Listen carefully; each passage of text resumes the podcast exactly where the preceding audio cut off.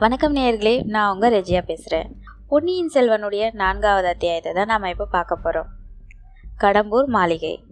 இத்தனை நேரமும் இலைப்பாரி இருந்த வல்லவரனுடைய குதிரை இப்போ நல்ல சுறுசுறுப்பாக இருந்துச்சு ஒரு மணி நேரத்துக்கெல்லாம் கடம்பூர் சமூகரையோட மாளிகை வாசலையே வந்து சேர்ந்துருச்சு அந்த காலத்தில் சோழ நாட்டு பெருங்குடி தலைவர்கள் செங்கன்னார் சம்புவரையரும் ஒருத்தர்.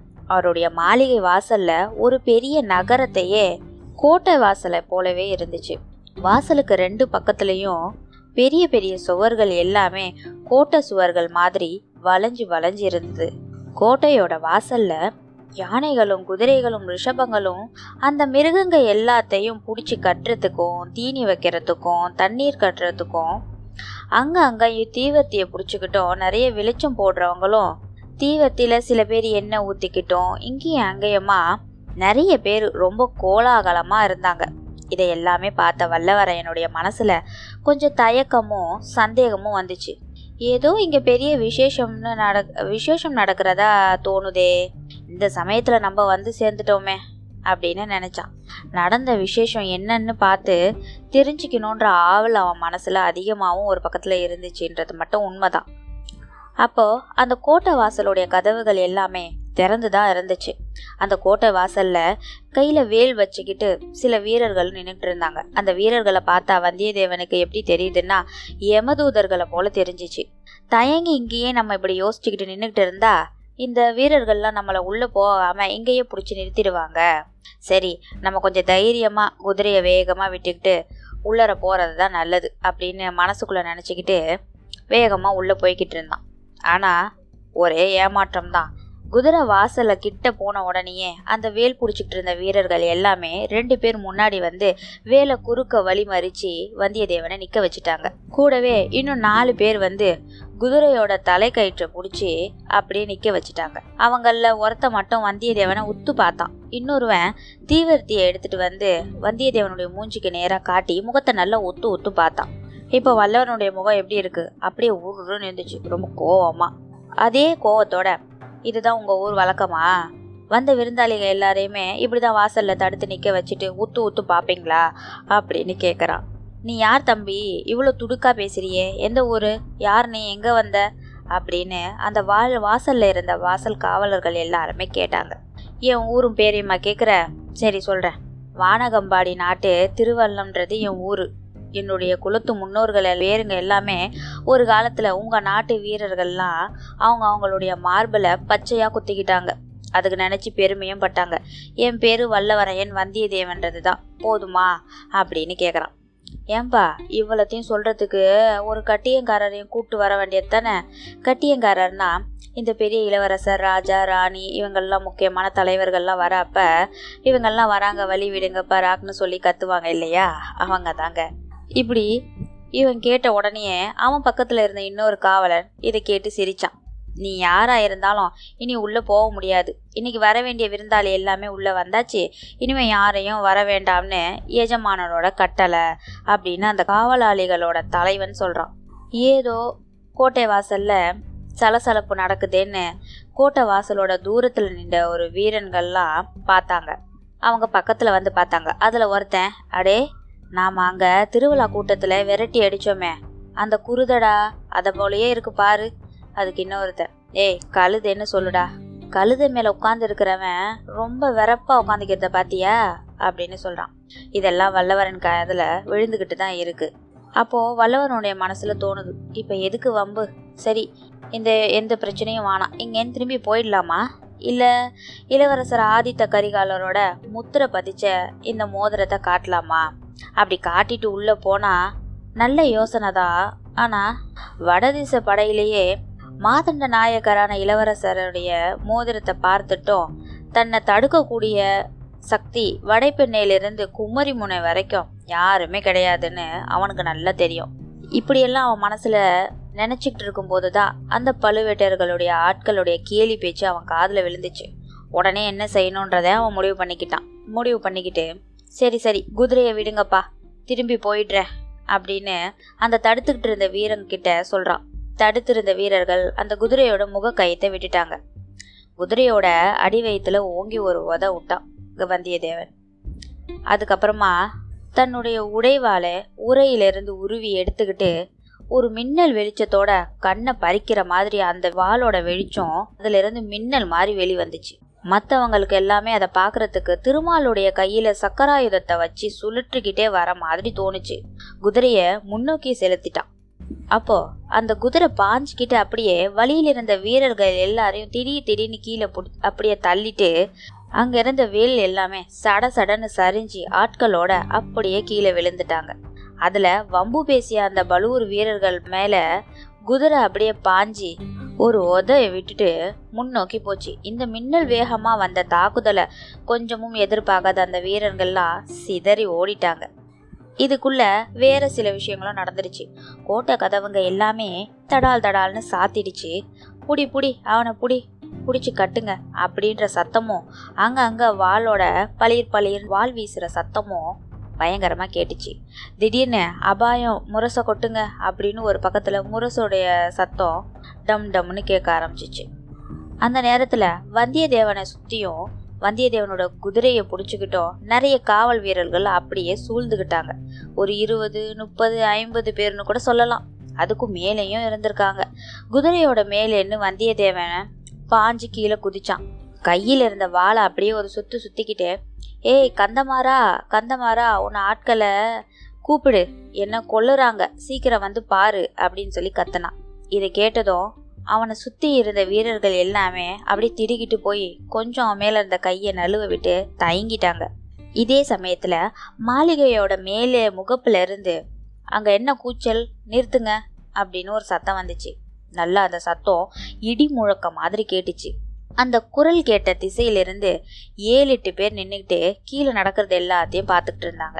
அப்போ அப்படி பார்த்தவங்க அந்த இடி முழக்க மாதிரி வந்த குரல் வந்தவர்கிட்ட தெரிவிக்கிற போல இருந்துச்சு. எஜமானே யாரோ ஒரு ஆள் காவலை மீறி உள்ளே புகுந்துட்டான். சின்ன எஜமான் பேரை சொல்லி ரொம்ப கத்துறான்.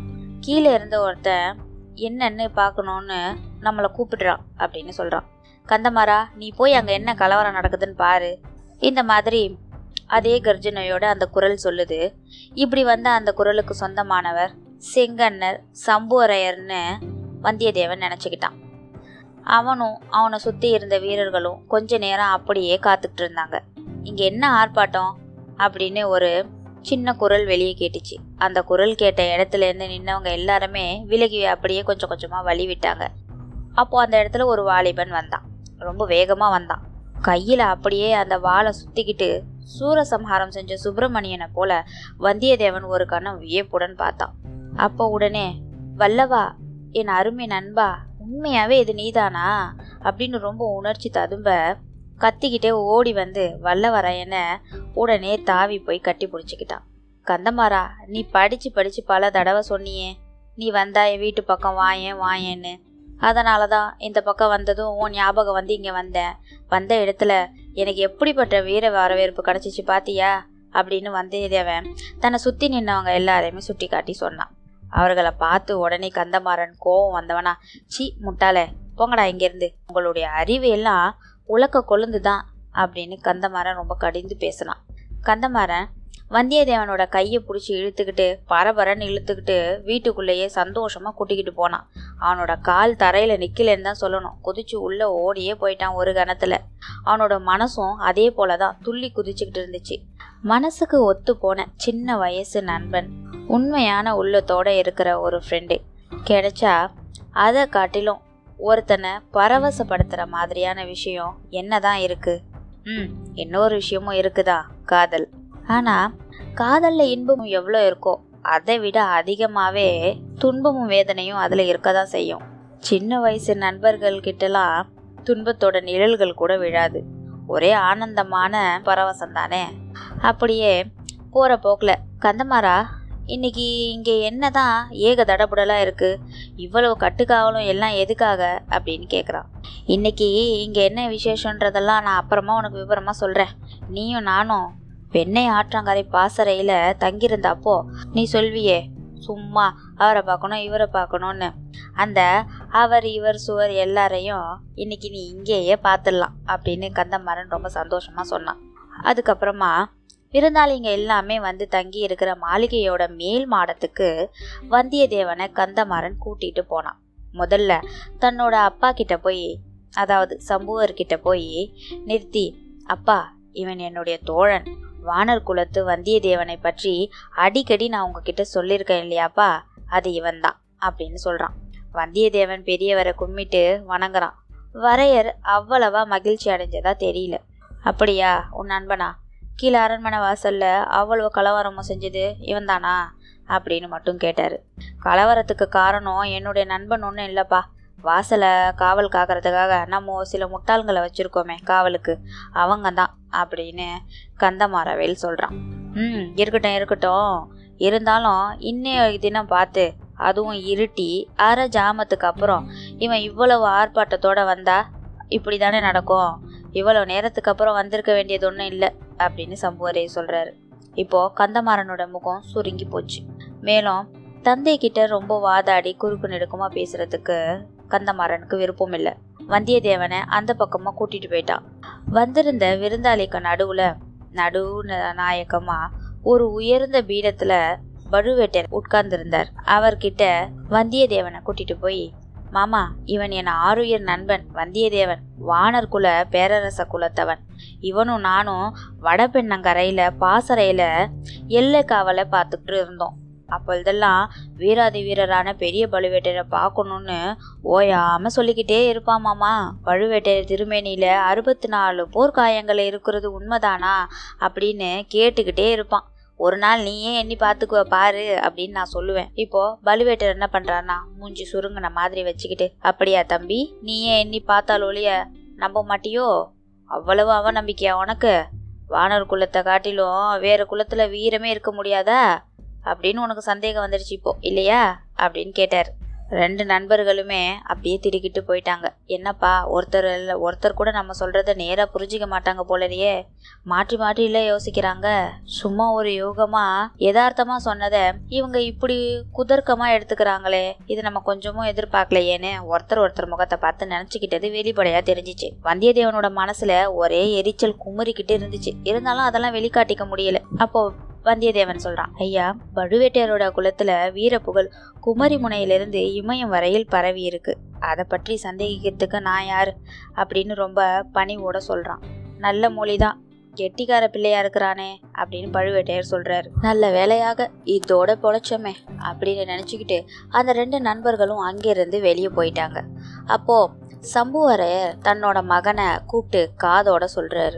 உன் தோழனுக்கு சீக்கிரமா ஏதாவது உணவு கொடுத்து எங்கேயாவது தனியா ஒரு இடத்துல போய் படுத்துக்க சொல்லு. நீண்ட பிரயாணம் செஞ்சுட்டு களைச்சு போயிருக்கான் போல இருக்கு அப்படின்னு சொல்றாரு. மரவேல் கோபத்தோட தலையை அசைச்சிட்டு சரின்னு சொல்லிட்டு போயிட்டான். இதுக்கப்புறம் மாரவேல் வந்தியத்தேவனை அந்த புறத்துக்கு அழைச்சிட்டு போறான். அந்த இடத்துல பெண்கள் நிறைய இருந்தாங்க. அதோட மாரவேலோட அம்மாவும் அங்க இருந்தாங்க. வந்தியத்தேவன் நமஸ்காரம் செஞ்சான் முறைப்படி. அவளுக்கு பின்னால கூச்சத்தோட மறைந்திருக்கிற பெண் தான் கந்தமாறனோட சகோதரியா இருக்கணும்னு நினைச்சு யூகத்தால தெரிஞ்சுக்கிட்டான். தங்கச்சிய பத்தி மாரவேல் பல தடவை சொல்லி இருக்கிறான் அதனால வந்தியத்தேவன் ஏதேதோ கற்பனை செஞ்சிட்டு இருந்தான். ஆனா இப்போ ஏதோ ஒருவாறு ஏமாற்றமே அடைந்திருந்தான்னு தான் சொல்லணும். அந்த பெண்கள் கூட்டத்திலேயே பலுவேட்டருடைய பல்லக்குல வந்த மாது அதாவது அந்த பெண் யாரா இருக்கலாம்? இந்த கூட்டத்துல அந்த பெண் இருக்காளா? அப்படின்னு அவனோட கண்ணை இங்கேயும் அங்கேயும் அலைப்பாய விட்டான். இந்த இடத்துலயே இந்த எபிசோட் முடியுதுங்க. இதோட அடுத்த அத்தியாயத்துல இருக்கலாம். நன்றி. வணக்கம்.